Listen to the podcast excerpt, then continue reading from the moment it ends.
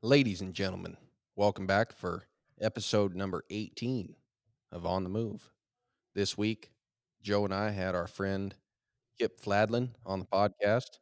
It was a lot of fun. Kip means quite a bit to me. He's a guy who helped me out early on in my journey with this horsemanship, and I uh, haven't had a lot of time to spend with him since then, but I've always kept an eye on him and I look up to him quite a bit. So I was really glad when he agreed to do the podcast with us. And well, Joe, what do you think? He's quite a guy, huh? Yeah, man. Kip's awesome. He was really fun to talk to.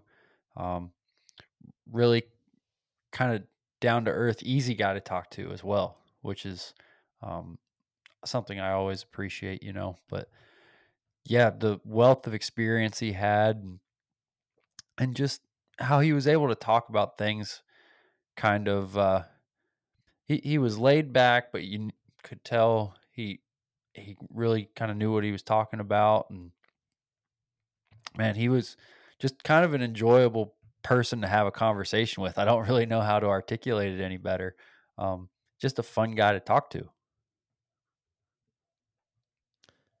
Yeah, and it's cool that he's he's done kind of what you and I are getting into right now.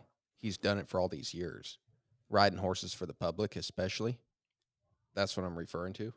And so to get to talk to him and especially now that's this is almost uh it's been almost 3 years since I got to spend some time with him. So to get to talk to him now after getting to reflect on different scenarios, different situations and problems you would have in the horse industry and riding horses for the public and just the journey in general to get to revisit some things that I would have never thought to ask him back then was really enjoyable. And boy, you can't beat that to get some really good advice from a guy like him and put that in the bank. Um, boy, it that's what this podcast is all about. And that this has been a very enjoyable interview.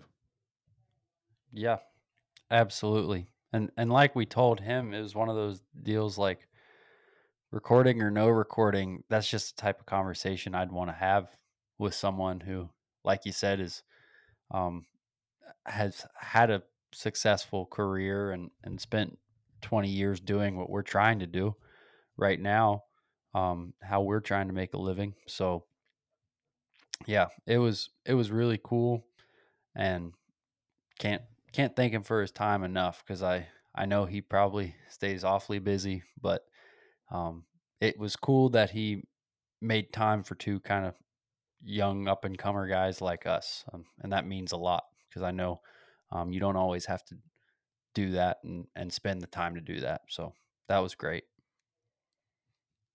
Yeah, and like you said, recording or no recording, that's no joke because we're just done doing the podcast with him and we're still not sure if his recording's going to work out or not. So these folks might have to listen to half a podcast, but hopefully that's not the case. If in the signature guys it says the podcast is about an hour and a half, then we got the whole thing on there. So anyhow, enjoy this episode. Uh, drive safe if you're driving. Have fun. Have a great day. And uh, we'll see you guys down the road.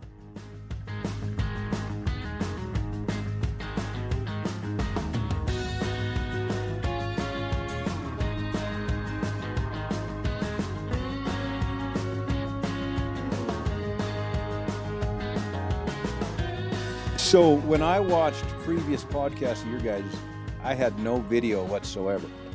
It was just the audio. Correct. Uh, we've posted a few of them to YouTube.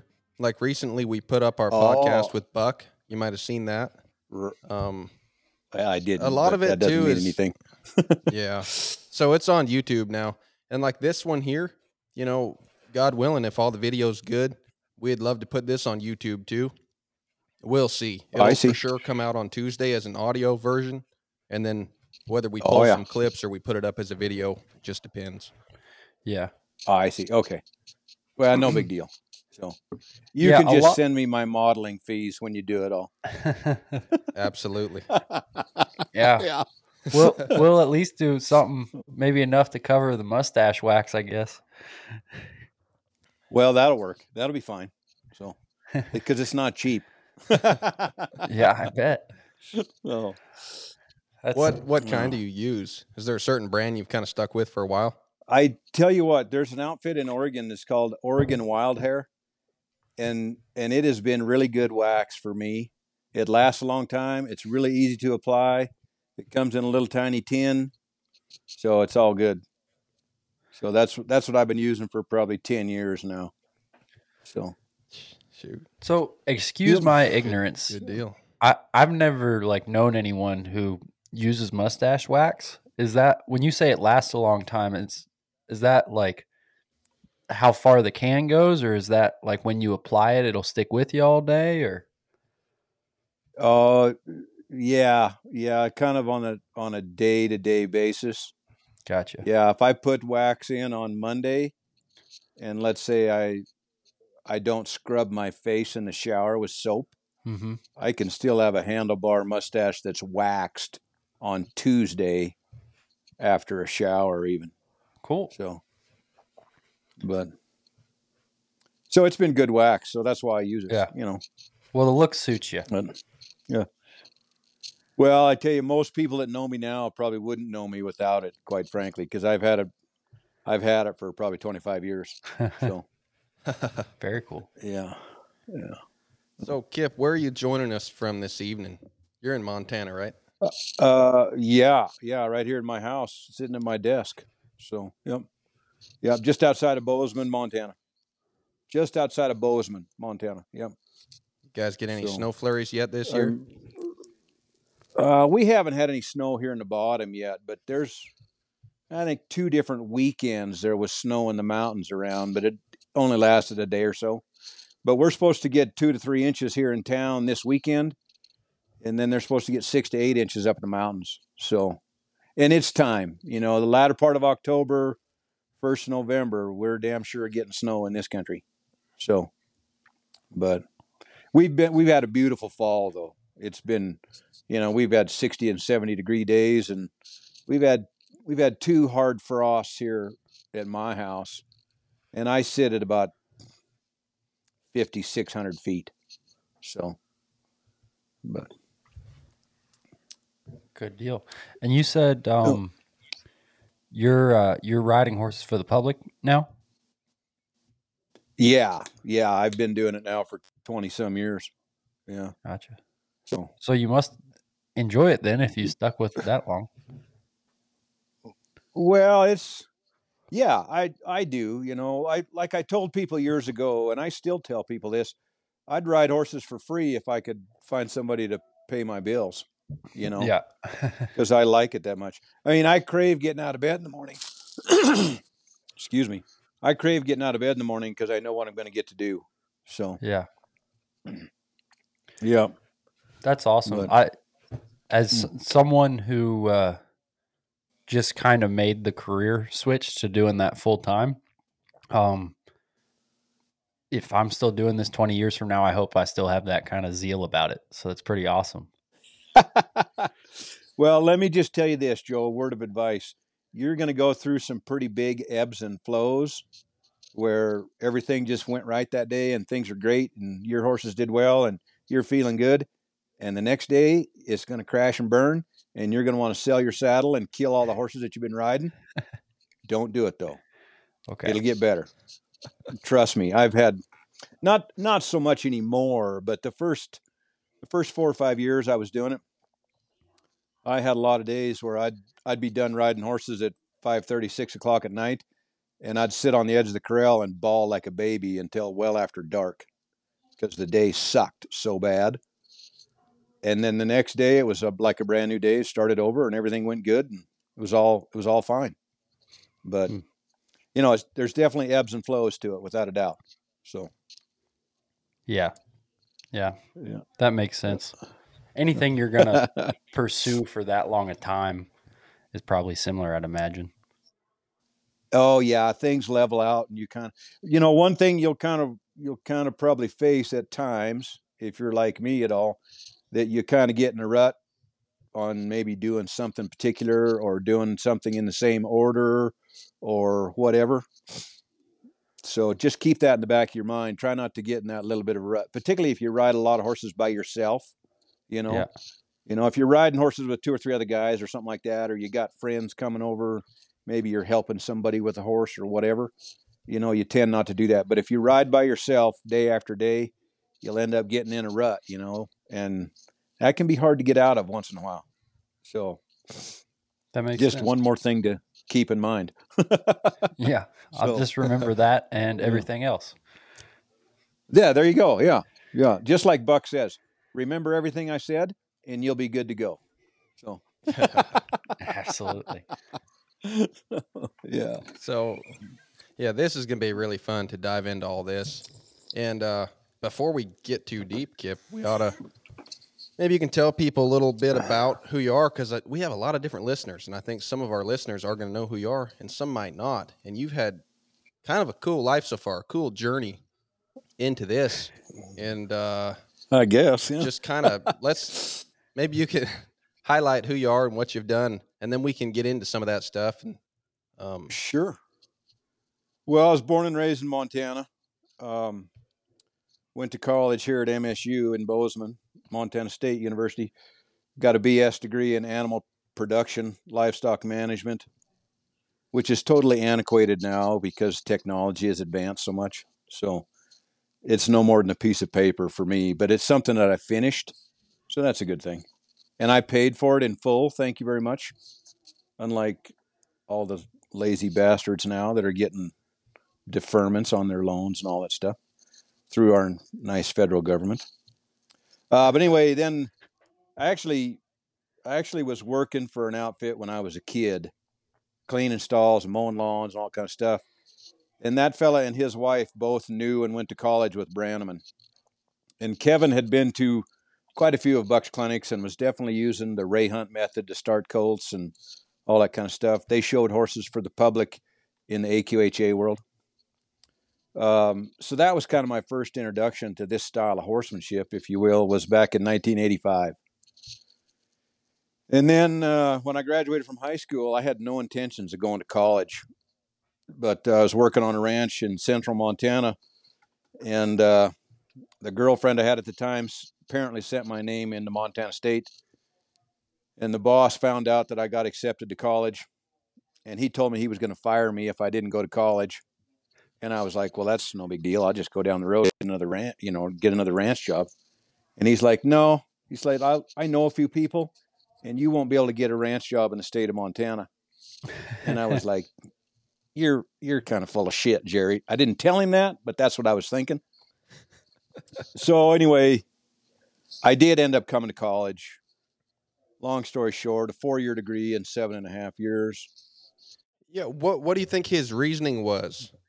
What do you think his reasoning was to send want you to go to college to work there? Oh, because because they were doing some innovative stuff with with uh, embryo transfer work and breeding stock and that kind of stuff. They had a purebred herd. They had a commercial herd. They they AI'd about hundred head of cows. Um, you know, so they they were kind of trying to be pretty innovative on a real small scale. You know, it was just a, a family ranch here in central Montana.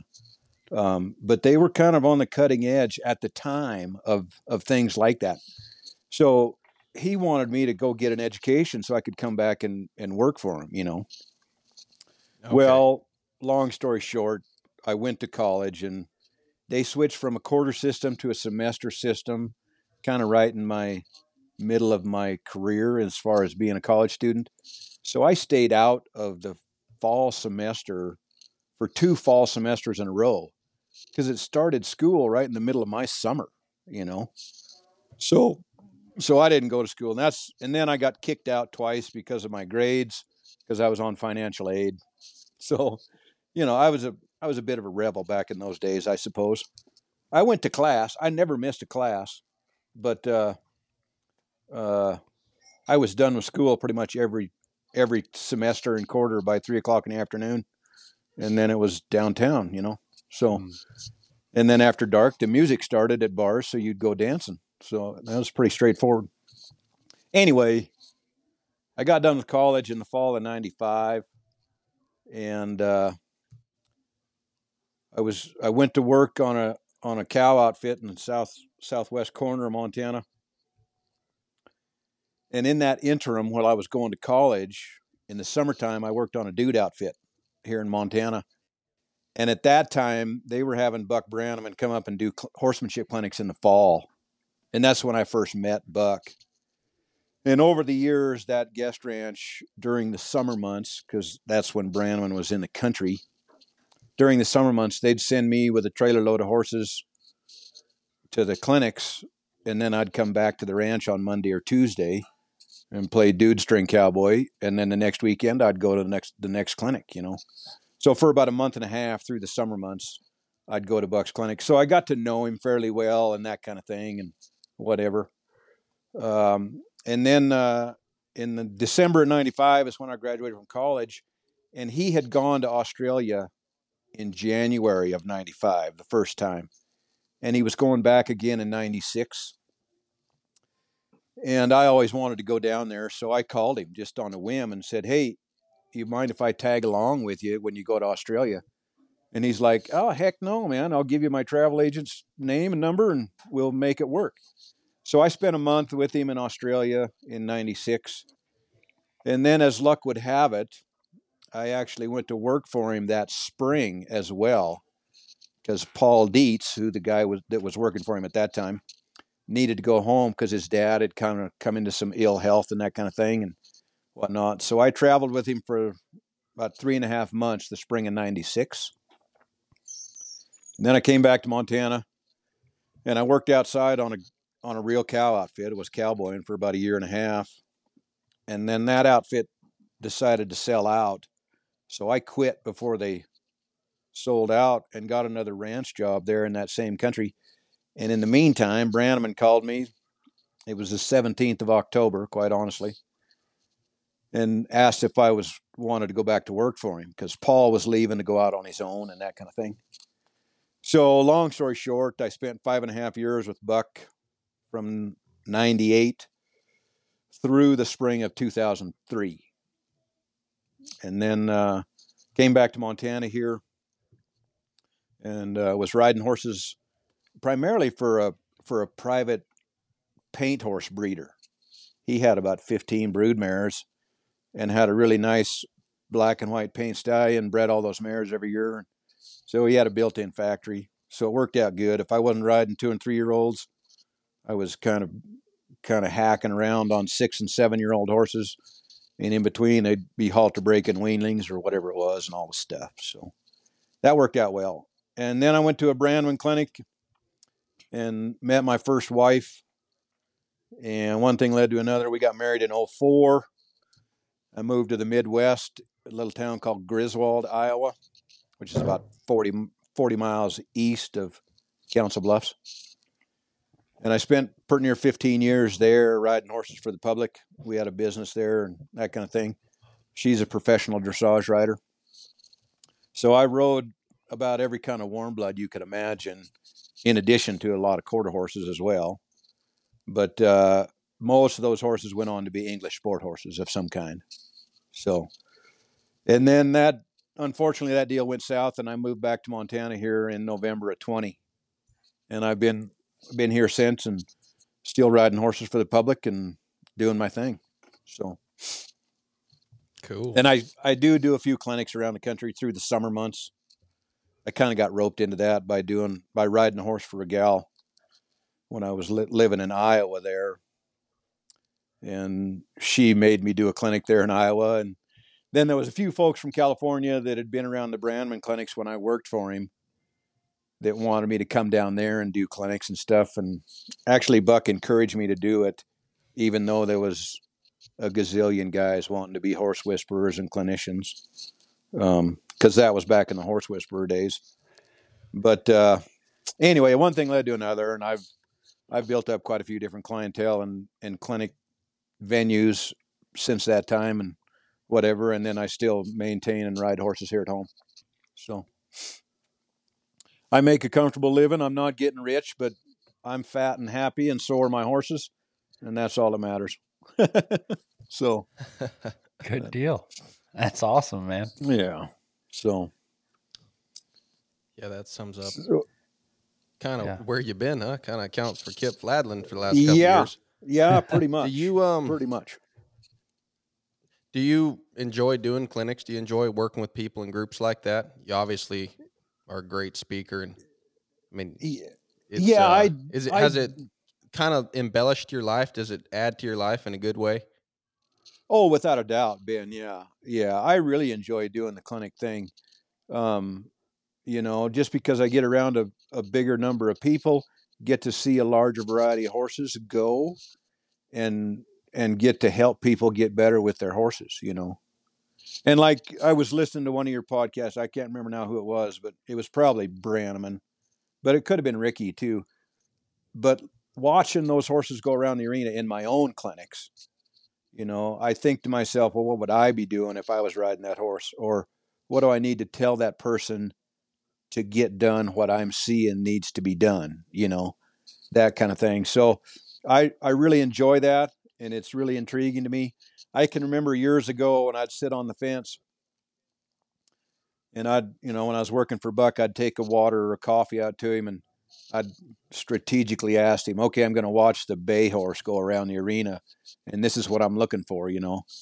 And he'd be like, "All right." So I'd I'd go back and sit on the fence, and and the bay horse would come by maybe, and and let's say I was trying to figure out what lead they were trotting on, you know, not just loping but trotting.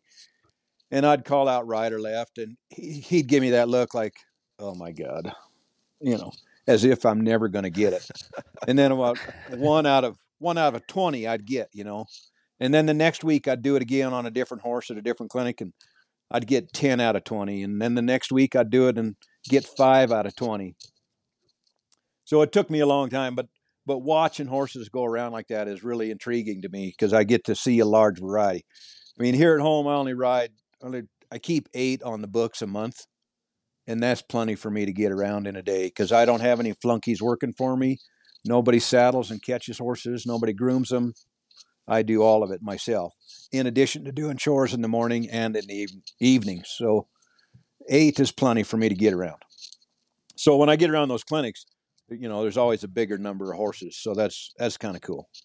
So Yeah, you for sure see that with Buck and his clinics, the awareness that he has for the horses and the riders and everything going on, remembering people's names, and that's got to be a huge exercise yeah, in self awareness, remembering just that that's got to be quite a an exercise to always be able to put yourself through each week for him and then for anyone else who does these clinics just adds another dimension to your horsemanship journey.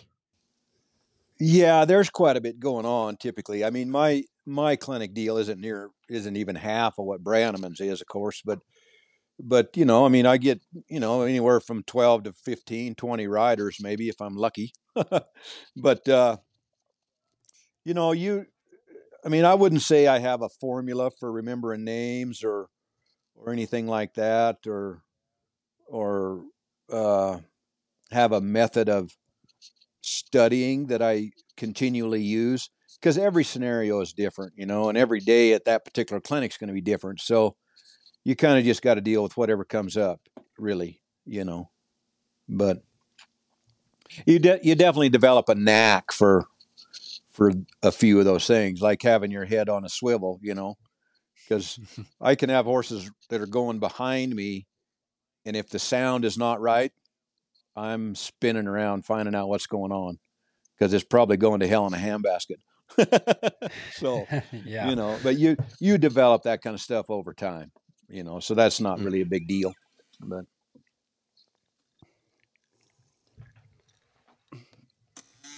So,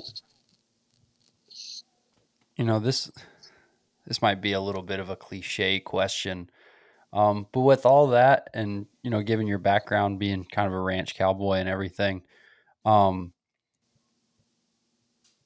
what I don't know the way you talk about it. Um, you know, you hear a lot of people talk about this stuff, and it's like there's this moment where they decide to change up what they're doing, and then they're going to kind of embrace the like Ray Hunt style of horsemanship. but it sounds like you were almost like around that from the beginning. Really? Oh n- no, not at all, Joe. Oh, not okay. at all. When I was a kid, and you can edit this part out of the podcast later on. When I was a kid, it was totally normal to tie up a hind foot, put a blindfold on, put a saddle on. When they quit bucking, put the blindfold back on, step on, take the blindfold off, and do your thing. And as soon as they quit bucking in the round pen, throw the gate open and go to work. I mean, that was the deal. I didn't get on this what what everybody knows now as the Ray Hunt, you know, Buck Brannaman style horsemanship stuff. I didn't really get onto that until I ended up going to that dude outfit, and I was I was 19 years old. Yeah. But I've been riding horses for a lot longer than that, and whatnot, and and come to find out, barely getting by. You know, I mean, God protects the innocent without a doubt, because Yeah. because I've seen and done some things that I'm totally ashamed of now, because I know it wasn't right. But back in those days, I didn't know any better. You know, so um, but when I literally the second day I saw Brannaman, Sunday was the day he arrived at that guest ranch, and Monday was the first day of the clinic. Well, when he showed up on Sunday, I was not impressed. He looked like a GQ cowboy that just stepped out of a Marlboro magazine ad, you know. And I'm like, oh, this is going to suck. I remember turning to my best friend and saying, have fun. I'm going to take dude rides all week, you know. But then the very next morning, I watched him catch his horses. And he did things with his horse bareback in a halter, riding it from the corral where we were keeping him up to his horse trailer, which was probably a hundred yards up a slight slope with basketball sized boulders scattered out all over. I mean, you couldn't have rode a straight line if you wanted to. And he did things with that horse bareback in a halter that I'd never seen before. And looking back now, you know, roll the hind, bring the front through, lift up on the rein, the horse bridled up, you know, got a soft feel. It, it wasn't anything particularly extravagant by my standards now, but back then it was extremely impressive to me. So I remember running up to the head wrangler and saying, Hey, um, I've changed my mind. Is there any way I can ride in the clinic today? so I was hooked. I was hooked instantly because I'd been riding horses all my life and and knew that I was lacking something. Because like I say, I I'd never seen anybody do that with a horse, you know.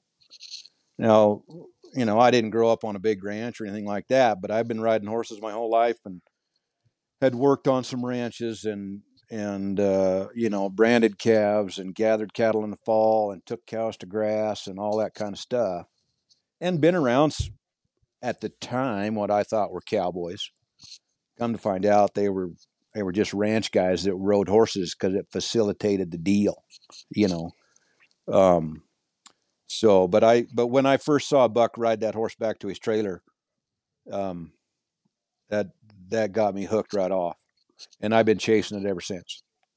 So, and that was the that was the fall of '91. So, Gotcha. That's awesome. mm, Yeah, it, it's funny how people have. It seems like anyone who's pursued this for any amount of time has a story like that. oh, without a doubt, yeah, I I totally agree. Yeah, yeah. You know, it's I mean, and anybody that that pursues a passion of some kind has probably got that. You know, when it when the trigger tripped inside of them. You know, Mhm. for lack of a better way to describe it. So. Yeah. Before you had that That's moment and you kind of changed the way your trajectory working with horses, were you already planning on riding horses for the public and doing what you do now? Or did you have something else in mind for a living?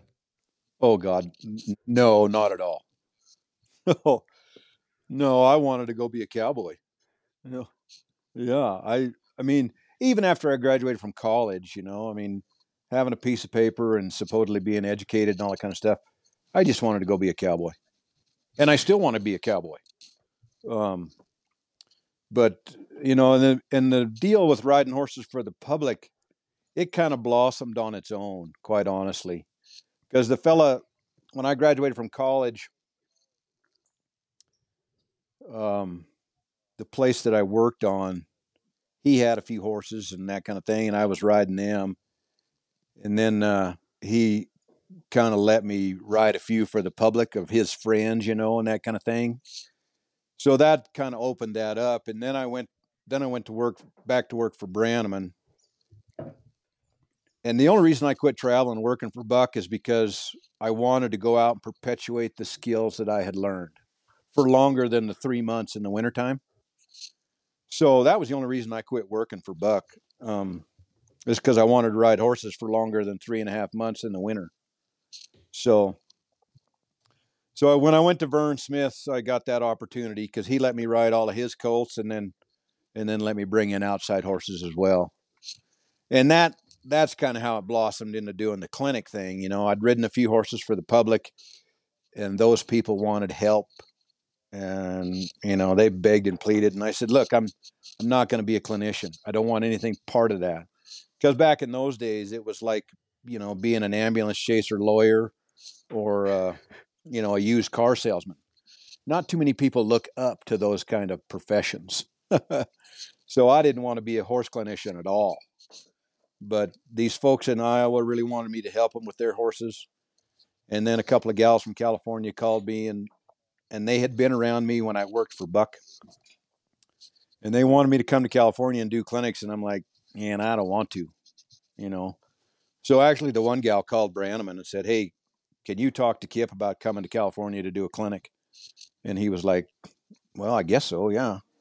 And I actually called him about it before he called me and I asked him, I said, "What do you think?" And he goes, "You'll be, you'll do fine. Go ahead, no big deal." So that's that's kind of how the clinic thing came to be as well. It was just kind of by happenstance, really. So, but I had no no intentions of of being a clinician. And the only reason I got to riding horses for the public is because I had worked for Buck for those five years, you know. So that's kind of how it all came about. Um, and it's been good to me. Hell, I've, uh, you know, I've, heck, I've, I've traveled the world doing it. I mean, I've been to Canada, been to Germany, been to Holland, been to Australia twice now. Um, you know, so I, I mean, I've, and I've been all over the United States. So it's all good. You know, I enjoy it. So, yeah. That's great. So when you said you wanted to ride more, um, you know, Ben and I have all obviously been around Buck and this a lot less time than you have. Was it like are these new guys who are working for him? Do they um not like did you not get to bring a horse on the road like they do now? Yeah, yeah. Back in the old days when I worked for him, Yeah. we had a we had a one ton dually pickup and a, a four horse stock trailer. Yeah. We stayed in hotels, you know, and it was way different than it is now, without a Yeah. doubt. Um, you know, I you know, much like what Jacob did this summer, I did set up the sound system. Um, you know, I fed fed the horses, saddled Buck's horses when he asked me to.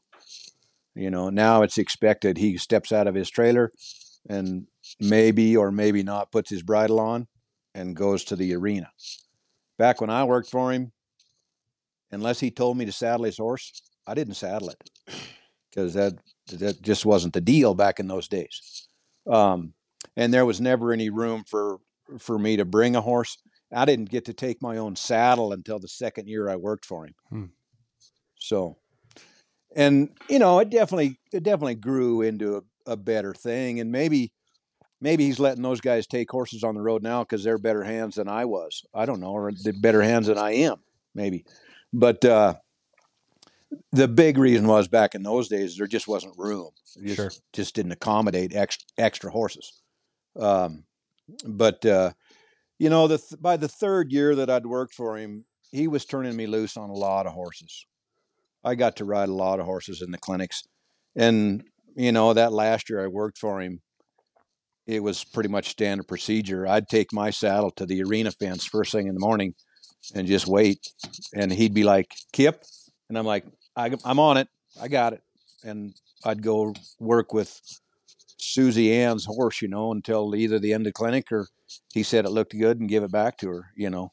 So he afforded me the opportunity to get on a lot of horses. But, you know, it was only the the 3 or 4 days of the clinic and maybe it was only 20 minutes on that first or second day or whatever it was. So when I quit working for him, it was definitely so I could ride horses for a longer period of time. Sure. So And you Yeah. could be more of an artist than just some guy who diffuses bombs every week. Yeah, yeah. Being the hitman, yeah. I I don't want to say it got old because I still I still would enjoy that. If I showed up at a Brannaman clinic next week and he said, "Kip, get your saddle," I'd be all over it without a doubt. Mhm. Um, but you know, being the being the hitman for the first ten or fifteen or thirty minutes or whatever it was, it it it goes without saying. There's a lot better things happening when you can ride them for a longer period of time. Absolutely. So Time is the gift. Yeah, timing, we'll say. Cool. So that that's mm. basically all I, I wanted you to say is is these young guys they don't know how good they have it now. well, they, there's no doubt they work their ass off. I don't get Yeah. me wrong. You know, they they they do work because, oh, of course, but but yeah, they they got it pretty cush compared to what I did because there was Brannaman had a bag phone in the truck. That was before handheld cell phones ever come out. You know, the the brick in a bag. That's what we had in the truck. Well, it only worked in certain places, literally. So there was a lot of days I'd spent an entire day on the hotel room telephone, plugged into the wall with a with a rotary dial on it in some hotels. That's well before you guys were around. But calling calling the next town to make the hotel arrangements, calling the next feed store to make sure they had feed for us, calling the next vet to make sure the paperwork on the horses was all up to snuff. You know, calling the mechanic shop somewhere if we needed anything done with the truck or trailer or whatever. I scheduled and did all that stuff. I mean, you know, the only thing I didn't do for Brannaman was was take care of his personal laundry or pay for supper. that that was it. I I did everything else. You know, and nowadays those guys can sit on their phone and in 20 minutes have things lined up over the across the country, you know. Mhm. But back when I worked for him, you didn't have that choice. You had to sit in a hotel room and and hopefully be able to get a hold of everybody you needed to get a hold of. So Yeah. Gosh, that must be a logistical nightmare trying Yeah. to figure all that out. uh, you know, it wasn't that big a deal, but you when you first get into it, it seems overwhelming. Yeah. But you know, if you do it for nine months out of the year for five years, it's not so bad. I got you. That's cool, man. That that's stuff that honestly wouldn't have even occurred to me just growing up in a different time period, you know. Yeah, of mm. course. Yeah. Yep. Yeah, the technology thing has changed so much now, you know. I mean, like doing the iPod thing and playing the music at the clinics and that kind of stuff. We didn't have any of that stuff going on when I worked for him. They, they didn't even have that stuff, you know. So don't get me wrong, I enjoyed having the music, but it, it wasn't like that when I worked for him, Did you guys have music back in which the is day? all right. Oh yeah, we had a 11 disc CD changer underneath the seat in the truck. Oh, so we could listen to to hours of music without interruption of any kind but it was on a cd player in the back seat of the truck you know gotcha. i mean so but there wasn't any there wasn't any music in the arena or anything like that during the warm up or at lunchtime or nothing like that Yeah, no which is a staple So- now. oh yeah yeah they don't he doesn't even come to the arena unless he can hear the music playing Yeah. you know so It's like WWE, they're playing him in. Oh yeah. Oh, definitely. Yep. Yep. So, but Did he have a hobby back then? What was he so doing then during the week? you know he, um, the big deal that he got onto when I worked for him was the fly fishing thing, probably. You know, everywhere we went, particularly through the summer months, it was, you know, on days off, he'd spend it fly fishing. So whether we were in upstate Michigan, here in Montana, Wyoming, Colorado, um, you know, he, I don't think he fly fished at all in California. Maybe in one or two places in Arizona. Um, but you know, in Michigan, like I say, Montana, Idaho, or Montana, Wyoming, and Colorado, um, they were pretty big fishing places. But that's where he was in the summertime, you know, so it, it kind of fit. Um, but that was his big. That was his big outlet back in those days. Um, he didn't get onto the golf thing till well after I would, had left him. So. Did you ever get into fly fishing some? Oh, I fly fished a little bit when I, was excuse me, when I was a kid, but I never went fishing with him because I knew that was kind of his time, you know. Because, like I say, back in those days, we were in a pickup together, in a hotel room together, ate three meals a day together, all that kind of stuff. So there was there was a few times where I was like, you know what, you go do your fishing thing. I'll see you when you get back. So it was kind of his his way to decompress, so to speak. Yeah. You know. That makes Well, so you talk about all this traveling, and you know, when I first got around the whole Brannaman Clinic deal, seemed really exciting. You know, traveling around, you watch the documentary, you just think, man, you want to be like Buck. And in the back of my head, I just figured when you get old someday, well, not, you know, when you grow up, you have some experience, you should be like Buck. That's probably two or three years ago. And then more and more, gradually, like the weight of what he does, and, and even guys like you do the traveling and the working with people. And then, like the time, because I'm here with Bill Barnes and we travel a bit and we'll go maybe three, two, three, four weeks at a time. And a lot of times I'll drive his his rig and he'll fly in Sure. and you do all this driving and man I'm telling you what by the end of three or four weeks and we're not even having to work right we're just traveling and you're participating in the clinics and it's a lot of fun even seeing all your friends it's so great to get oh, home Oh, sure. and ride your own horse and just be home that i'm like golly Oh yeah. why the hell did i ever think that would be a good idea to be a clinician and it makes me really thankful that he's done it like every time i go to a clinic i think sheesh he's been doing this for 30 years or probably more like holy well, forty cow. years now. yeah Yeah. every weekend like 30 clinics a year i don't know anybody who could do that mm.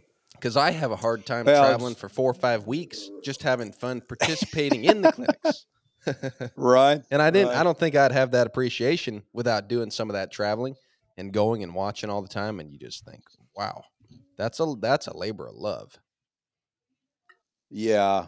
Yeah. Without a doubt. I mean, it's some say some people would probably say it's a sickness, quite frankly. But you know, there's there's and like you have found, there's definitely a thrill to be able to travel around and get to see the country and, like you say, see all your friends at the clinic and all that kind of stuff. But it takes it takes a special person to do do it day in and day out, year after year. And let's not forget that when I worked for him, we left home on the on the third or the fifth of February. And although we were back through Sheridan a handful of times throughout the calendar year, we didn't get done with the clinic the clinic schedule that calendar year until maybe two weeks before Thanksgiving. Hmm. So he did. I mean, in 1998, he did 50. 50 he did 50 clinics, um, but some of those clinics were back to back in the same location. So it's not like we were traveling all that much on some of those places. But in 99 and in 2000, he did 47 clinics and 49 clinics, respectively, you know. And back in those days, he was riding the colts himself. So in in 99, he took eight colts. And then in 2000, he only took six. Um, but uh, in half of the clinics we did on the schedule, all had a colt class. And some of them would even have an evening cow working class. So a lot of times he'd, you know, he'd be working from nine o'clock in the morning till seven thirty at night because of you know that afternoon. You know, the, the horsemanship class would go from 1.30 to four thirty, and then at five o'clock he'd start the cow working and go till seven thirty. So it he was doing a lot more clinics back then than he is now. Now he's still working his ass off and all the stuff, of course, but um, it it was a was a heck of a lot more grueling back in those days because you know you're just driving a one ton dually pickup and you're staying at a hotel all the time. I mean, so he he's been at it for a long time, without a doubt. But that's why he's cutting back next year and and that kind of thing. And and I'm really glad he is because he'll hopefully be able to preserve his body for the next 20 years. You know. Yeah. Yeah. Well, and I brought that up kind of to to ask you, Kip, because guys like you, you might have a little smaller clinic trail right now, but do you see picking that up over over the rest of your life, or slowing down a little bit, or or what do you think uh, you're gonna do? No, I'd kind of like to do a few more clinics around. You know, people always ask me, "Well, why don't you come do a clinic at our place and all that kind of stuff?" Okay, that's yeah, I'd be happy to. Now you got to get enough people to justify me coming to your house to do it. You know, because I don't, unless it's a totally strictly a private thing. I don't just have a day fee that people have to pay. I charge individual clientele, just like what Buck does at his clinics, because that's who I learned from. Let's, I mean, I'll be honest with you. So, you know, if you don't get the the the minimum number of people, it's not going to work for me to come to your place because I make money staying home because I got eight head horses that I'm riding. So if it's not going to be a, a a little bit of a more money maker for me to go, I'll stay home and be totally content. You know but I'm happy to go because, uh, like I said earlier, I'm I'm definitely definitely enjoy doing the clinic thing and and that kind of thing and helping people with their horses and and seeing people be successful after you help them. You know, whether it be over the course of the the three day clinic or the five minutes you took to explain something extensively or or helped them with whatever it might have been or something like that. That's really rewarding to see people get excited about being successful. You know, and that's cool. So that's kind of how I look at it. I, you know, I I definitely enjoy probably doing more clinics than than I am right now, but uh, finding people that want to sponsor them can be difficult at times.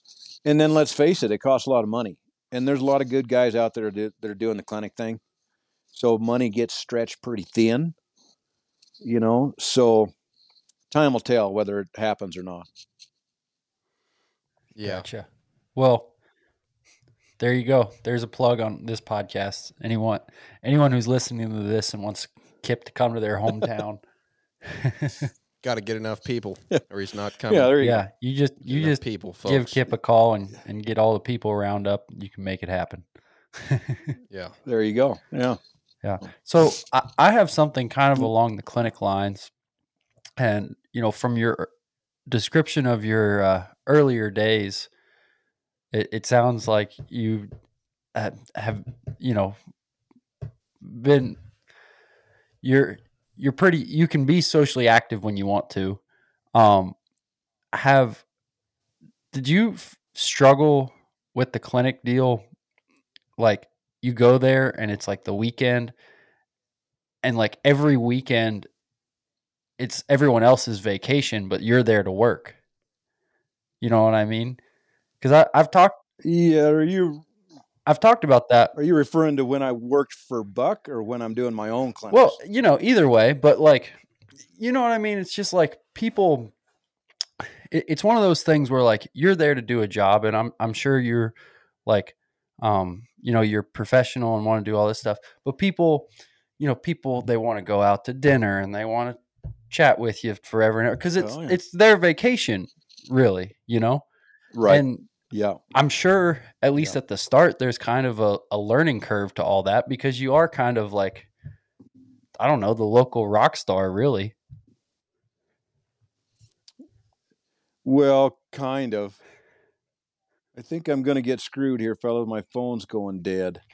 God dang it. Oh boy. Anyway, um, yeah, that's going to screw up my my earphone thing because I only can plug my earphones into the bottom of the phone where I plug my charger in.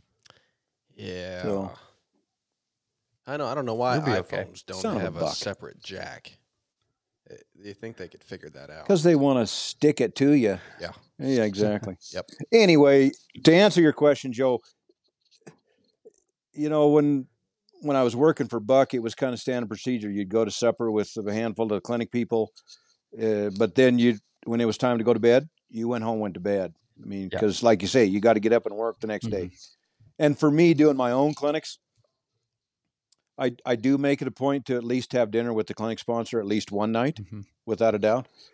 And inevitably, it ends up being more nights than that, but certainly with one night. And then I make one night where I go to dinner with some of the some of the clinic participants, because a lot of a lot of participants that ride in my clinics have been riding with Brannaman for years, so I've I've known them for a long time. Um, so they're friends without a doubt. But uh, there's always one night at my clinics where I say, "Nope, I'm I'm going to the hotel. See you guys in the morning," or I don't do the social thing at all because I, you know, you talk all day long, and then you just tell rewrite stories all night long. That's no fun. So I make a point to to have at least one night to myself. yeah. So Yeah, I don't blame you. Um, and, and that you know, obviously, you know, Buck's learned to do that, so I figured you'd learn that from Buck. But that that was something I thought about, um, especially as you know, Ben and I have got to know the people that work with Buck and gotten to know Buck better himself. It's like, man, there's a lot of oh people sure, at these clinics. Like, if it it comes from a good place, but like if you give them an inch, they'll take a mile, and you know, keep you out there Oh, yeah. forever yep, and you have to and kind of and not not with bad intentions or Right. anything. It's just what that's that's what they're interested in, you know. So it makes it tough, without a doubt. Yeah. Uh, Yeah. so, Yeah. Hey, Kip, we don't want your phone to completely run out of battery because if it does, then your footage won't upload. So if you need, if you're getting real low within five Oh, percent or shucks. so, we should get you plugged in, and then we could see what it sounds like, Well, or I'm at- we can see what we got to do. I'm at 19% right now, but I could plug it in and find out what it's going to do. Okay, I got my cord right here. problem. give it a whirl. So I'll I'll unplug and see what happens. Okay, So there, I can hear you guys. Can you hear me? Yeah, we can hear you. yeah, we can hear you. It's not going to be as good a quality, obviously. Yeah, I think it'll be all right as long as your phone doesn't get scratched or bumped or moved too much. Yeah, Should be. it honestly doesn't sound that much worse um, than with the headphones in. So no, I think that'll be fine. Well, we'll have you guys will have to figure it out when you edit it, your deal or whatever. yeah, I think your voice even even has a little more resonance to it. It's, it's nice. Yeah, I'm sure we're good. All right. Well, no big deal. All right. Here's a question while I'm thinking about it. What's that painting behind you? that is a painting by a friend of mine named Moni Heil. Okay. Uh, that's her artist name. Her real name is actually well, that is her real name, but her married name is Moni Howard. She and Steve Howard sponsor the Eagle Colorado clinics Gotcha. um, of, of trucks, and that's Brannaman and a horse named Stedman that he rode years ago. That Moni painted of Buck and Stedman there at Sheridan at Buck's place, and a horse client and a dear friend of mine bought that painting from Moni and then gifted it to me. Oh, that's cool. So it's kind of kind of the centerpiece of artwork here in my house. So that's awesome. Yeah. That's terrific, man. Yeah, I got got two or three big pictures like that. So yeah, it's kind of cool. Gotcha. I remember from being around you, Kip, that you had a lot of gear. You had a lot of nice tack. Are you one of those guys? Or do you use every bit of it, or do you uh have some of it that you're kind of saving for later on, and you're stocking it while they're making it before you know we lose some of these makers that we've had for years? No, no, I I use every bit of it. I yeah, yeah. I you know I people ask me all the time. Well, do you braid rawhide or you know do you work leather or whatever? You know, kind of a cowboy thing. And I'm like, yeah, I can braid, but I wouldn't want to show you. uh, and not not making it. So I got some I got some nice gear. Not as much as I'd like to have, but I got some. Yeah. yeah, I thought about that the other day. Yeah, I like doing projects and I'd love to learn all the skills, but I like having things made by other people. And if I had stuff all made by myself, I would just look at it and see the mistakes. But at least if I can see someone Really? else's work, it's art. Their mistake is art. It's beautiful. Right. My mistake is gonna bug the crap out of me every time I look at it. Oh, yeah, yeah. So, I got a couple of get down ropes that I braided years ago, and and uh, that kind of thing. Real simple stuff, but pretty much everything I I have is made by somebody else. You know, I still got the first McCarty I ever had, and it was literally a chunk of rope that I that I cut from the spool of rope at the hardware store. Um, because I grew up riding with split reins. I never saw a McCarty in my life till I first time I saw Buck Brannaman, and I thought, well, I better get one of those because look how good he is, you know. So, but I still have that McCarty. I would never show it to anybody. Yeah, that reminds me of my first McCarty, and I can say it on here because I don't think my dad listens to this. But I went. he he was a certified tree um, climber at one point, an arborist or whatever they call it, and he had some of the nicest tree climbing ropes money can buy. You know, and they're two three hundred feet long, and I cut a nice twenty two foot length off of that thing, burned the ends, put a leather popper on it, and I just kind of made the end look like it used to, and and I just never brought it around the house. I made sure he never saw it because he would have recognized that piece of rope. That was Oh, my course, first yeah. one off the end of his tree climbing rope. Uh, yeah, He never used that stuff much anyway. So it's funny what you do in desperation, though. You know, I mean, I was I was totally convinced that I was going to find a McCarty in downtown Livingston when I went to town that weekend to get a get a McCarty after the clinic. Well, nobody even knew what the hell a McCarty was, much less had one. You know, so I went to the hardware store and and unrolled 22 feet of it and cut it off. And the guy said, Well, you're not going to get a lot done with that. And I said, Don't you worry about what I'm doing with this rope. And I took it home and made a McCarty up. So, there you go. Yeah. Somebody was trying to offer horsemanship advice at the hardware store. Oh, definitely. Yeah. Yeah. yeah. you can get it from all angles. But is that something you think about with this gear about stocking up any any certain items from makers who are still young and they're well they're not young but they're not retired yet and you want to get it from them before they quit making it so you stock up on chaps or something that's being made out there. Yeah. Yeah. Um, I'd probably be be about like uh Riatas. I you know, you could never have too many of those. Uh chaps. Although most of the chaps I have, I actually wear all of them and they're all at about the same stage of wear. Um but I know where I can get more pretty readily, so I'm not too concerned about that. Yeah. but saddles no collect saddles although i don't i don't go to every custom saddle maker in the world just to get one of theirs. I pretty much stick to two or three different guys quite honestly. Um you know and if i could afford it i'd have a whole string of ernie marsh bridle bits but i can't afford that so i don't have that. But um but everything i got i pretty much so I wouldn't say I stockpile any of it, but I have I have some extra Riatas, um, and they're you know they're pretty pretty nice ropes. So, but I'll be I'll be using them before too long. So yeah, Good deal. any gear that I buy or procure and then don't use, I'm not that way.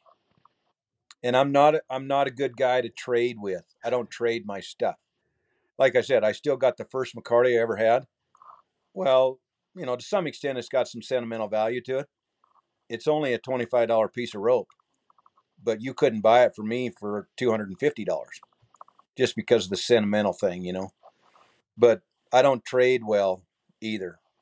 Yeah. I'd I'd happily pay you for it, but I'll trade you something that I have because I I probably worked pretty hard to get all the crap I got, and all the other stuff cost me a hell of a lot of money, so I'm not going to trade it. So, Hmm. so consequently, I'm a collector Yeah. without a doubt. But it's all good. You know? When I die, somebody's going to be able to make a hell of a lot of money selling all my crap. So, Yeah. Well, I'm going to come to that sale, guaranteed, if I'm still yeah, no walking. kidding. yeah. The uh, here's something I want to ask you because there's a lot of people I could ask this to, but I never have. So I'll get a definitive answer. Hopefully, is there a certain level a horse should be at traditionally before you pack a riata on your saddle?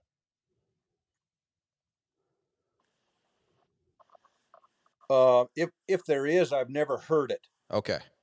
I mean, I've roped this spring on a three year old filly colt that had about oh probably ninety days on her, I suppose. And I roped every calf that at that on that day at that brandon with a riata. You know, she's just in a snaffle bit. I mean, so I I would have to say no. It there is some there is some unspoken rules though about how you go about using a riata and some unspoken rules about how you care for it. But really, as, as far as how far along your horse is before you start roping with a riata off of that horse, if like say if there's rules on that, I've never heard of them. Okay. Hmm. Would there be kind of a stigma against a guy who's not real handy or kind of a poor roper who's packing a riata and trying to rope with one? Would people kind of look at that like, yeah, that guy should be starting with a poly? He shouldn't be out here with a riata. Um, you know, for me, Ben, quite honestly, I'd be like, hey, man, you don't ever get to know how to use it without using it. So use it. You know, what the hell? Yeah. Now, if I saw you, and I'll just use you and I as an example here. Don't don't take this the wrong way. But if I saw you dragging it through the gravel, I'd have to tell you something about that because that's not right. I don't care if you're a world class roper or a beginner. You don't do that. Period. You know, um, you know, there's there's kind of some etiquette things with it that a younger guy or a lesser experienced person might have to be told because it's probably not wrote down in a book anywhere. Um, but uh, you know, I got a, and I probably shouldn't say this, but I got a thirteen hundred dollar Riata in my horse trailer that was built by Jake Brown before he went to Australia when he was still in Nevada cowboying. It's a two color Riata and it's 60 feet long, six strands. And I was breaking it in and I stranded it in three different places in about five seconds of each other. And I've never swung that rope yet because it's broke. And I was too embarrassed to send it back to Jake to get it fixed. So, you know, but that was that was 17 years ago that I did that too. So I got a little more experience roping for Riata now. And as far as branding calves, and it's hard to rope with a poly anymore because roping with Riata is is so much easier. Hmm. But you got to know how to run rope. You know, you got to know how to keep it off the ground so you step on it, or so the cattle don't step on it. Um, you know, you, you got to take care of it a lot more so than with other kinds of ropes, without a doubt. And if guys aren't attentive to that, they're not going to be roping with a Riata for very long. So, Yeah. Hmm. So they kind of weed themselves out almost if they don't have it going on. Yeah. Say that again, Joe. I, I said so. So if you're not super handy, it's almost like you kind of weed yourself out of roping with a riata. Yeah, pretty Yeah. much. You should you should feel pretty confident roping with a poly and have a lot of experience at roping bigger cattle where you had to slide rope so your horse doesn't get jerked on before you start roping with riata too much. Because you got to slide rope with a riata even on a baby calf if you're doing it right you know? Um, but there again you could rope a 1500 pound cow with a riata and slide rope and be totally cool. No problem at all. Hmm. so if like I say if you're not really handy with a with a poly you probably probably better stick to a poly till you get pretty confident. And then and then by all means get you a good quality riata. And unfortunately you're gonna have to spend some money but get a good rope and practice with it you know? And the best way to practice with them is go rope live cattle. So you can get them broke in by running them through you know the drilled holes on a fence post or a tree or whatever or all that kind of stuff and you know the old timers say oh you got to have a pepper tree to do that or you know you got to rub it with beef tallow or you got to rub it with raw beef liver or you know you got to treat it with this wax or that cream or whatever it is. The best thing to do get a brand new one go dunk it in the water tank till all the bubbles quit coming up and then go rope yearlings with it. Hmm. and let that action of being around their neck their hair and their sweat and their mud their grease and mud and manure and all that kind of stuff that's on their body get on the loop end of your rope and then you break in the middle of it by dallying on your saddle horn and letting rope run. That's how you break them in. So but like i say you better better have your ducks in a row before you do that because you can strand one pretty quick so and it's expensive if you don't know how to braid it back to fix it Yeah. Yeah, no So- kidding.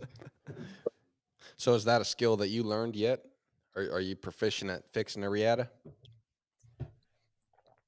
Oh hell no, no way, no. And I and I've tried several times because I've broke a lot of them. but uh, no, I couldn't fix one to save my life. yeah. Man, that's awesome. But I met a guy this last spring in Oklahoma, of all places, that is an unbelievable rawhide braider. And I really want to get one of his ropes, but I know it's going to take a while because he's a he's a member of the TCA, and I don't know if he even takes private orders anymore without it being you know a museum quality type of deal. Hmm. But I spent about two and a half hours at his house gawking at all his all his rawhide work. So I'm pretty sure he'd remember me if I called him. But I'd love to have one of his ropes because they're beautiful and they're just they're just regular old, plain old, you know, kind of that buckskin colored rawhide, but they are beautiful. Yeah. But I want one really bad. so, yeah. what were you going to say, Ben? I was gonna say, you know, you said the best way is just to go ahead and break it in and use it, and it seems that way with a lot of stuff. People that don't use their gear, um, you know, they're always cleaning it and polishing it and caterwauling about all this stuff, and they don't just use it. They just they don't ever get out there and whether it's rope with it or riding the saddle to break it in or whatever it is, they, they don't just use it. They spend a lot more time messing with it, trying to get it all fixed up and kind of artificially broke in. Yeah, I'm I'm not that way. Yeah. I use the crap out of my stuff. I'm probably I'm probably the opposite in the in the other direction. I I've got I've got a saddle that I first got in 1996. I think I personally have cleaned it twice. And I've I've rode it so the so the the seat skirts right underneath your thigh before it drops down onto the fender. On both sides, those are those are tissue paper thin. Hmm. I've I've rode that saddle that much, and I think I've cleaned it twice since 1996. So I'm kind of bad that way. Wow. Tell you what, one thing Yeah. about Ben and I being on the East Coast, Like I, I don't think you'd get away with that because I, I don't know about you, Ben, but I feel like not so much cleaning, but the, at least here in like the Blue Ridge Mountains, where it gets humid and then really dry and humid and really dry, like probably you know the saddle that I ride in all day every day, um, every six months to a year, I've got to be pretty diligent about oiling it, or the leather will just get real ruined. When I the Midwest, Joe, I, I would totally concur with you. When I lived in the Midwest, the saddles that I the gear in general that I was using, I did I did take care of quite a bit more diligently because hell the mold grows on them overnight. Yeah, You know. I had a I had a climate controlled tack room that I stored my stuff in that I was using. Um, but the mold still growed. hmm So yeah, in your guys' country, yeah, you got to take care of your stuff a little bit better, yeah, without without a doubt. Not in this part of the country, you know, we're kind of high desert, pretty dry, relatively speaking. Heck, you you know, it's it's going to be more of a cleaning affair than it would be a an oiling affair. yep. But I don't do either one. but you know, it's funny. eh, not that I have a ton of gear or anything, but every maker I've ever talked to, and and like even like down to like the local guys that'll like you know make make a belt or something like just anyone who works with leather they're like yeah you need to like anything i make i want you to go ahead and use and use it a bunch you know like it like people who make stuff they prefer it that way um With that, yeah, and and that's across the Yeah. board: rawhide, silver, saddles, chaps. It does not matter. They would much rather see it need to be cleaned and or need to have it repaired as opposed to see it hanging on the wall absolutely without Yep. Hey, I think that probably is the same as, you know, if you're riding horses for the public, right? And you send a horse home that you've really put a lot of work into, and then a year later you find out he's been eating grass, doing nothing. And it's sort of, you know, even though it's not your life and who cares, it does kind of hurt. It's kind of sad. You're like, man, that was a nice horse. And you just let him eat grass for a year. Yep. Yeah yeah that's a little bit disappointing. Unfortunately though that's one of the that's another one of those hoops that you got to be able to willing to to get through. You know whether it's a horse that you really liked riding and you did a good job on it because of that reason or it's just a you know kind of a piss head that you didn't enjoy riding and it didn't really come through like you maybe wanted it to or you know that the person that you're sending it home to is not going to get along with it for whatever reason it's you got to be able to get over that hurdle. I can ride your horse for you but once you take it home that's your responsibility. I can't do anything about that. I can't make you ride your horse. So when it's in my possession and let's say you come and want to ride it with my supervision oh yeah i can make you ride it then but that horse goes home i can't make you ride it. And if you turn it out and then catch it in six months and you didn't do your homework on on whatever level that homework scale is and then it gets in a, in a jam and bucks you off or more than likely you fall off of it. And then you're going to blame me anyway. I know that so go ahead. It's not my fault but i know that you're going to blame me. But i'm i'm over that part of my career you know? Yeah. They'll uh so, they'll fall in love with you just as quick as they'll fall out of love with you that's how clients can be without a doubt Well, I imagine it could go the other So- way for the horse too, because he's a thinking, living being. He might have think, you know, he might have got a good deal not being jerked on for a year or two in his mind. So I get that. He might be like, sweet, Well- they don't ride me. I'm Yeah. cool with that. yeah yeah just leave me alone heck i'd be happy to spend another year out here eating crap Yeah. Yeah, no worries. Love it. yeah I, I don't think there's any any of them that pop out of mama with aspirations of being a bridle horse. I think they just like hanging out. Yeah, probably. Yeah. Yeah. Well, certainly not some some dressage queen's little flush fluffed cake, you know, in a stall with, you know, Yeah. clipping his ears and putting blankets on him and stuff. Yeah. So, eh, gosh, you have so much experience. I'm gonna I'm gonna use this as an opportunity to pick your brain a little bit, Kip. Um, All you right. said you rode quite a few warm bloods and, and things that ended up being sport horses. Um, being from Virginia, there's quite a lot of that around here. Um, and I deal with those horses quite a bit. Um, do you feel like there's anything to the like not that they're I don't think warm bloods are any dumber, but I, it definitely seems sometimes like they mature mentally and physically a lot slower than like what your thoroughbreds and stock horses might end up doing, you know. Logical fact.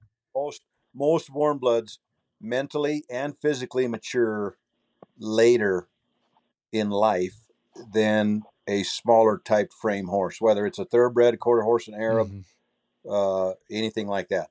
But any of those warm bloods are going to mature later in life, primarily because historically they go back to the draft horse deal. Yeah. You know. Um, however, I'll I'll give you a little caveat to your next question. That doesn't mean you shouldn't start them at a year and a half or two years old. Mhm. Unlike most of those English people want to wait till they're at least three or four in some cases. Well, oh, that's fine, but you find somebody else to start them because by then they're three and weigh fourteen hundred pounds, and they have experience at being a dipshit on the end of the halter row, and they're no fun to play with. So I I got one of those this summer. It was a four year old Hanoverian that they wanted halter broke and then started. And I was just looking up at this horse Oh. like, holy crap. Yeah. yeah, those kind of stuff. yeah. yeah, this this mountain of an animal. I'm gonna I'm gonna teach it to get its hindquarters, you know. I'm like, golly, this might take a little while. Yeah. Yep. So yeah, but I, I, I definitely, um, you know, because I I've started, um, started several warm bloods, and it's not that they're bad horses or anything like that, but it is like, it's almost like they still do have like the baby brain almost, you know, like you just Oh, like, and obviously Yep. I'm sure part of it is me, but like if I were, if you know, I'm the constant, and you have like I'm starting like two quarter horses, two thoroughbreds, and a warm blood.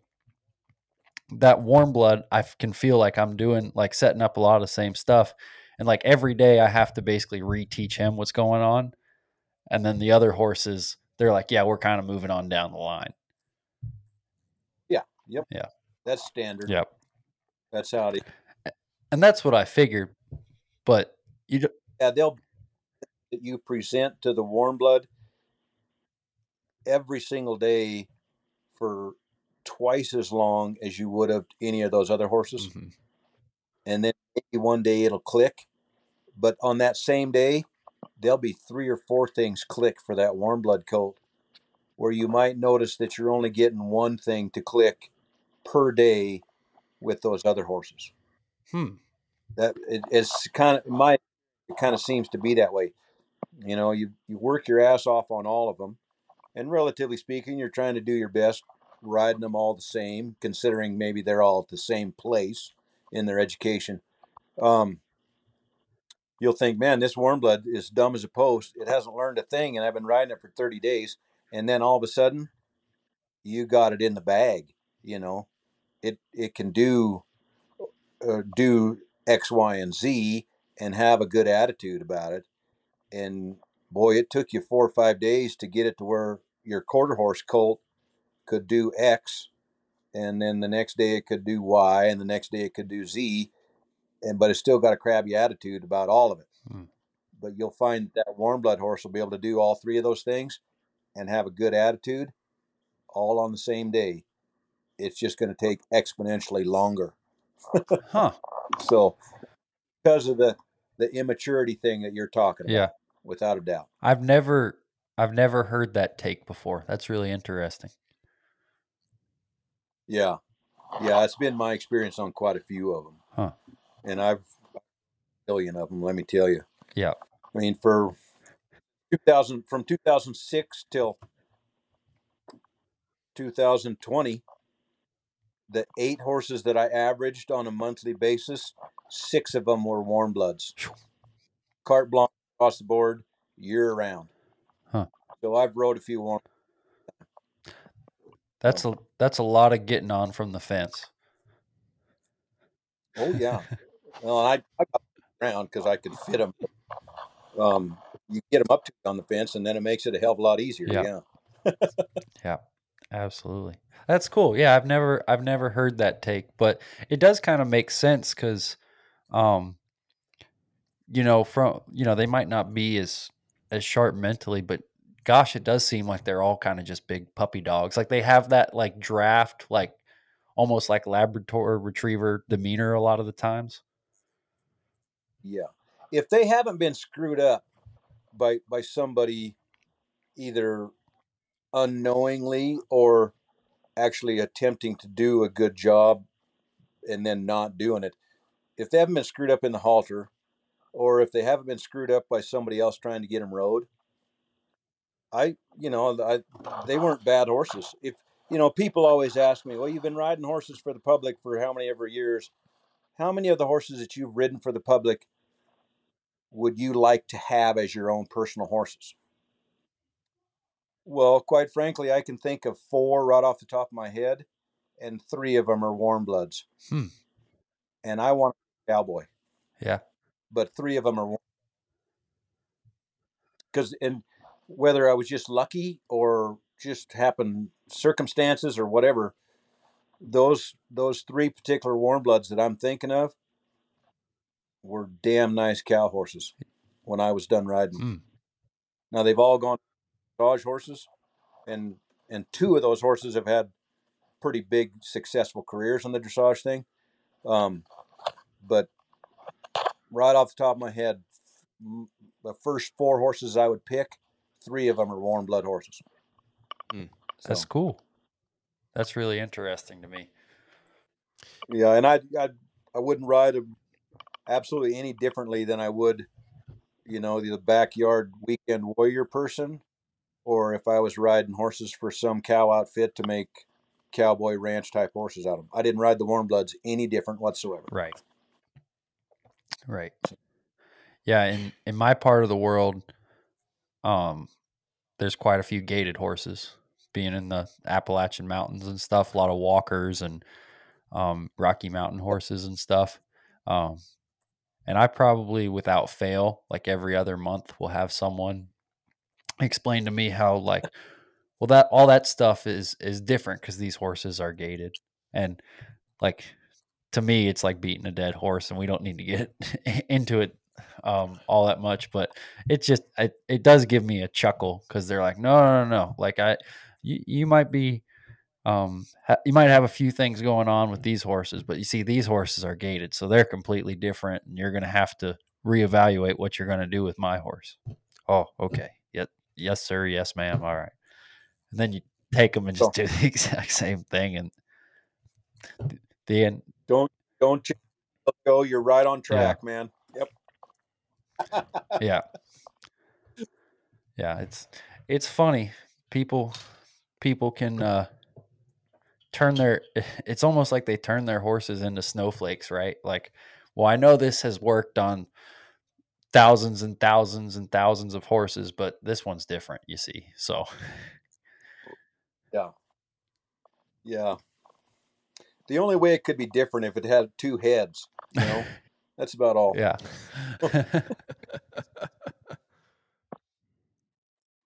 Kip, I want to ask you a question.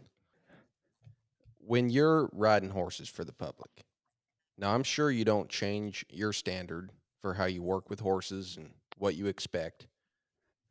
But when you're riding horses for other people and you have that in mind, is there something you change versus the way you would ride horses for yourself? Something you think about or work with, build in there with someone else riding that horse in mind, and most likely that person not being as handy as you are, or maybe going to get in a dangerous situation down the road, or going to try to show him or do something totally outside the realm of what you'd want to do with one of your horses, and you keep that in mind. And how does that translate to the way you work with that horse, if it does at all?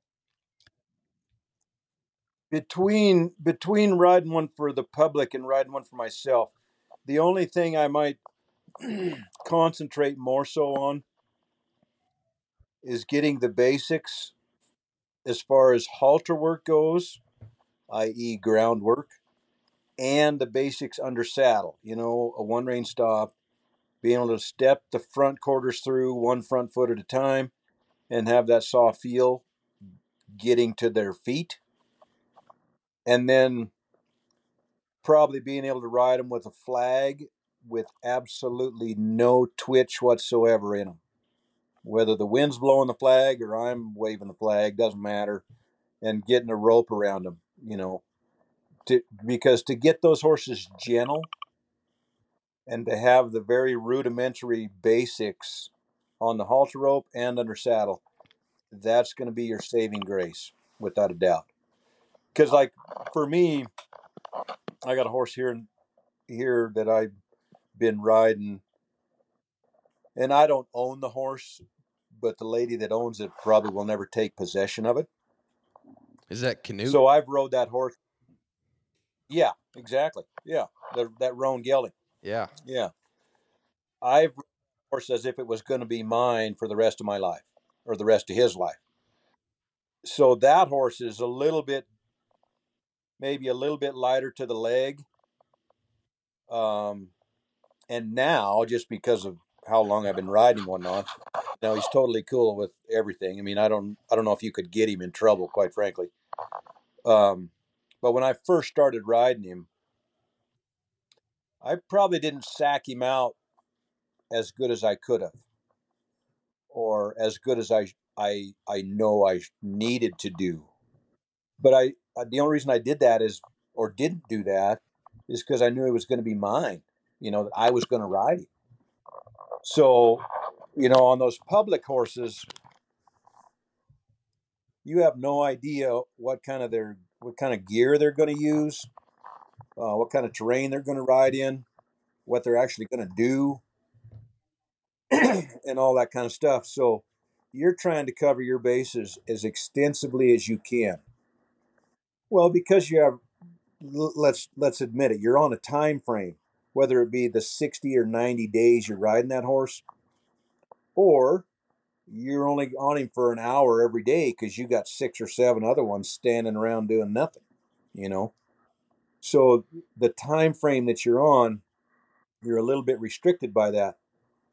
So you got to get all your ducks in a row to make a really solid horse for that person you're going to send it home to because you have no idea what they're going to end up doing with it just like you were saying you know whether they're an experienced rider or not whether they're you know have aspirations to show that horse in whatever uh, or have aspirations to let it eat grass in the pasture for a year you know so getting your basics on the end of the halter rope and under under the saddle is a huge deal, without a doubt.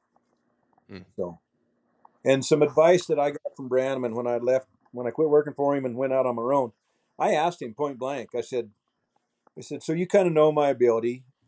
I'm going to go home and ride horses for the public.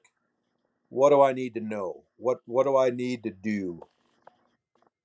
And he said, well, there's two things. Don't be a horse trainer. And I was like, what?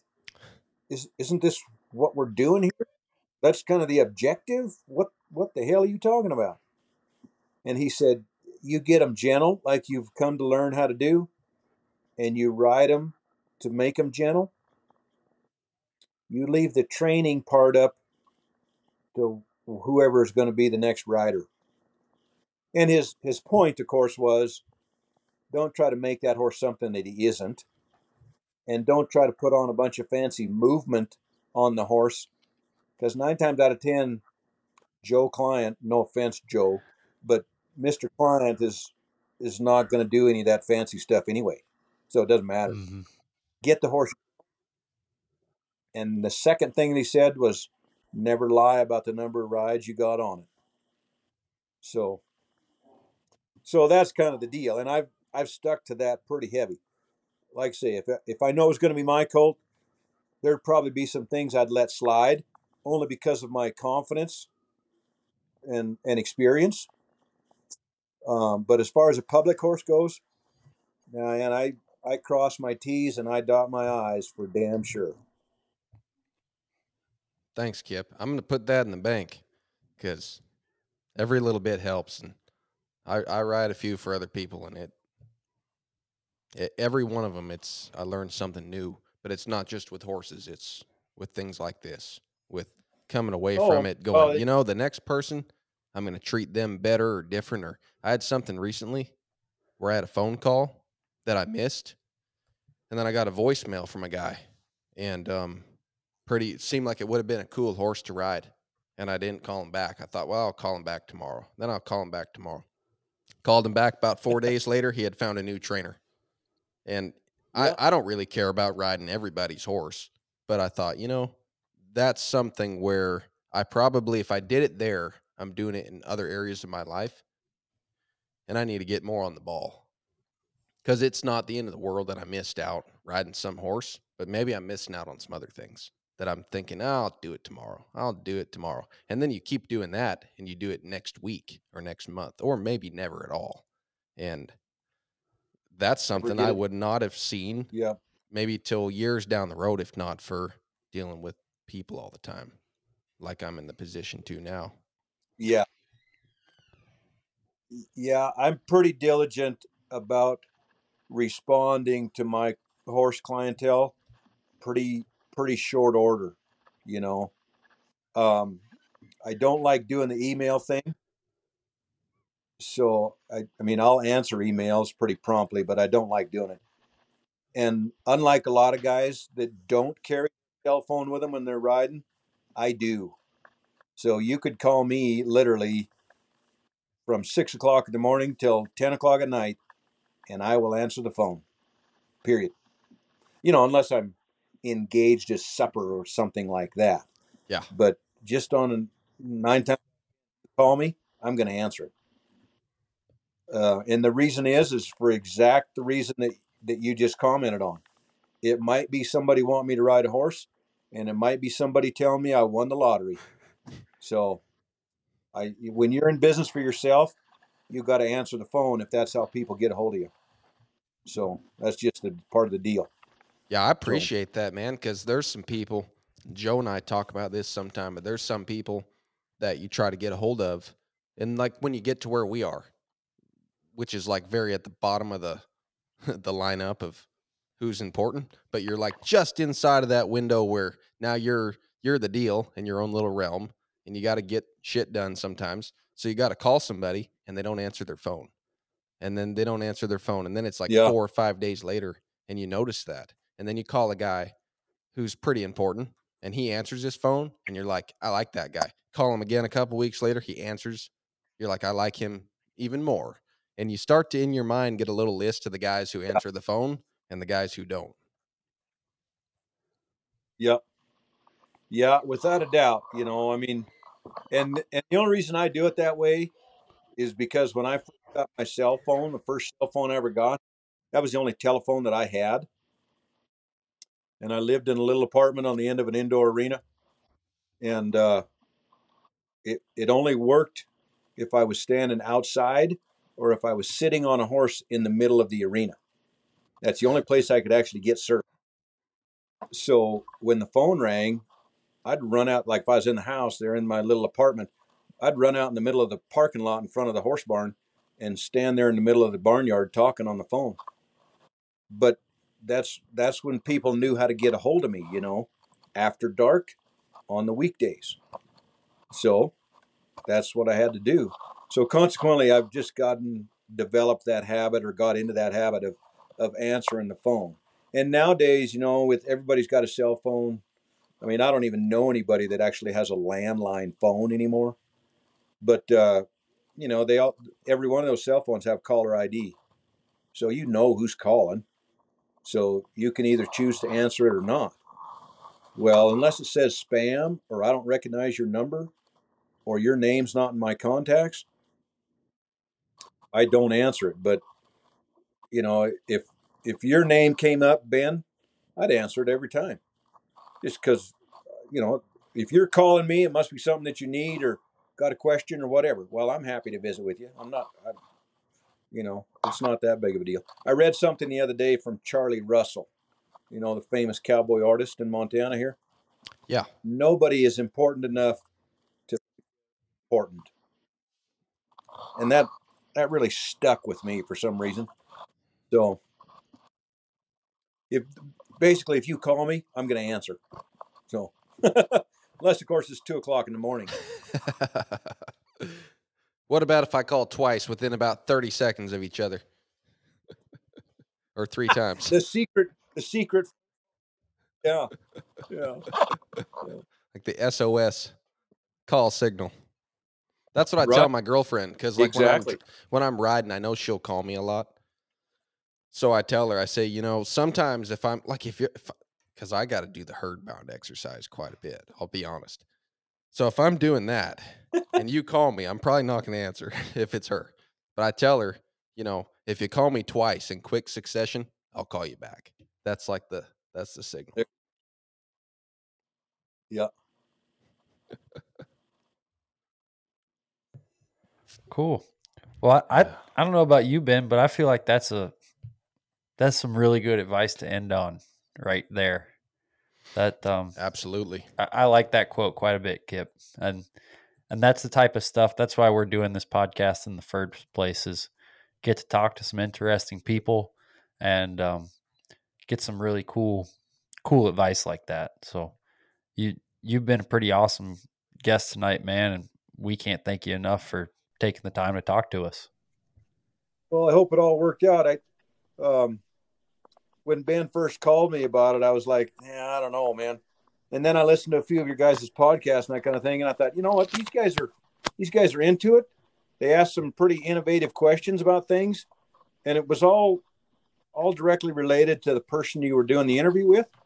So I was like, yeah, heck, I'll do it. Shucks, you know. Um, so I'm glad it, I'm glad it worked out. Hopefully, the video feed because of my phone debacle will be all right and all the stuff. But Yeah, I don't Oh, think yeah. it'll be a problem at all. Well, like in what Joe just said, it all comes back to, you know, we just got something out of it, and I'm really thankful for that to just get to visit with you, and and even if we didn't do a podcast, man, I mean, I know we all have busy lives, but I'd love to just get on this thing and visit with you for an hour and a half, you know, and that's how we view it, you know, and then Yeah. people are, hey, you guys listening, you're lucky enough to listen to this with us, but really, it's Joe and I visiting with Kip, you know and that's what we get out of it. And if we didn't get that out of it, we'd stop doing it today. So, Yeah. um, Yeah. Th- This is a product. This is a product purely of our own self interest. For any of you guys 100%. wondering, well, there's nothing wrong with that, yeah, you know. I mean, so people ask me all the time, "How come you still go ride with Buck?" And I said, "Well, primarily because every time I go, I get better when I go home. So I'm I'm still learning, you know. And there's a lot of things that I've seen ten thousand times or heard that many times, but maybe that particular thing didn't sink in until that weekend at that clinic. yeah, So that's why. yeah, Yeah. So Maybe maybe you're Hey. part warm blood. well, I don't know that there's a there's a chance of that. Yeah. well, before we end this, we shouldn't give up on a perfectly good tradition. And that is we we hit people. You might have listened to this, Kip, as we do a Mount Rushmore or something with our guests. And knowing you and Right. listening to this podcast, I was thinking for your Mount Rushmore, if tomorrow you were called away from this earth, this great life, and you were ported away to horsemanship heaven, and you're going to need some gear, right? So, and you have none there, got to all be made. What's the four makers that you would Say, God, I got to have these these four guys need to be there too, so they can make my gear. Can you do that without? Of course, we're not disqualifying anybody else, but we're just saying the four guys. He'd say, I got to have them, and and you remember now, you got to outfit yourself to ride horses, rope cows, cowboy outside, and all that. Well, I can't just narrow it down to four because what are you going to pick? Because you got, you know, you got a snaffle bit rig, you got a set, Oh yeah. got a pair of chaps, got a catch rope, Okay. Well, let's. How about we narrow it down to um, you know, so to that- leather, to leather. that's pretty tough. Oh, okay. Here, I got a better one then. Yeah, yeah, because I'm seeing where that's going. It, it seemed a little easier before, but that's all right. I don't mind screwing up on here. So we'll back off of that, Out the horse. and we'll say if you were still going, what's the top four things that you'd want to have to be able to, you know, and and that's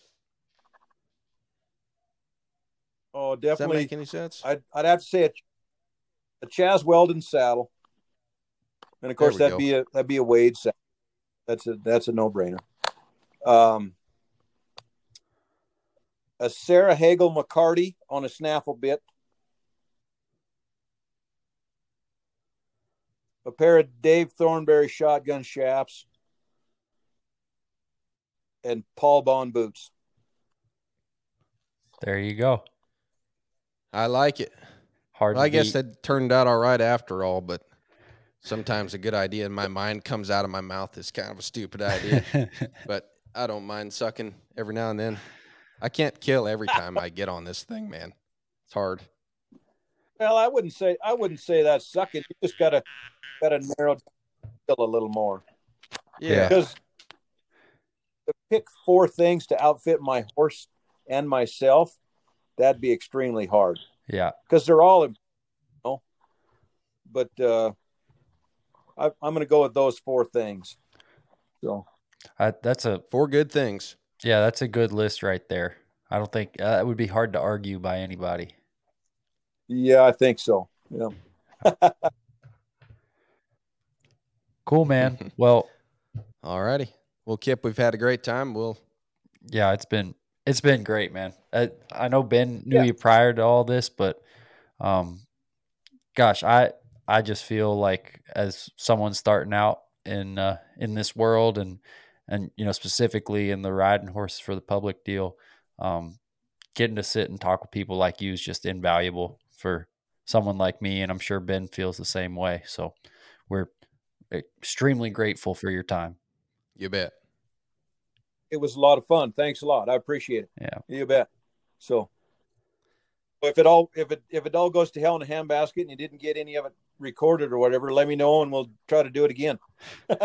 Oh. Sounds good, No, I man. think we You're got this, back but we might take you up on that. Yeah, maybe in six months to a year sometime if we catch up with you. That'd be a lot of fun. Mhm. Sure. Yeah. Maybe try to do the next one in person. You bet. Yeah. Yeah. That'd be great. Yeah, absolutely. right, All fellas. righty. Take care, Kip. See you guys.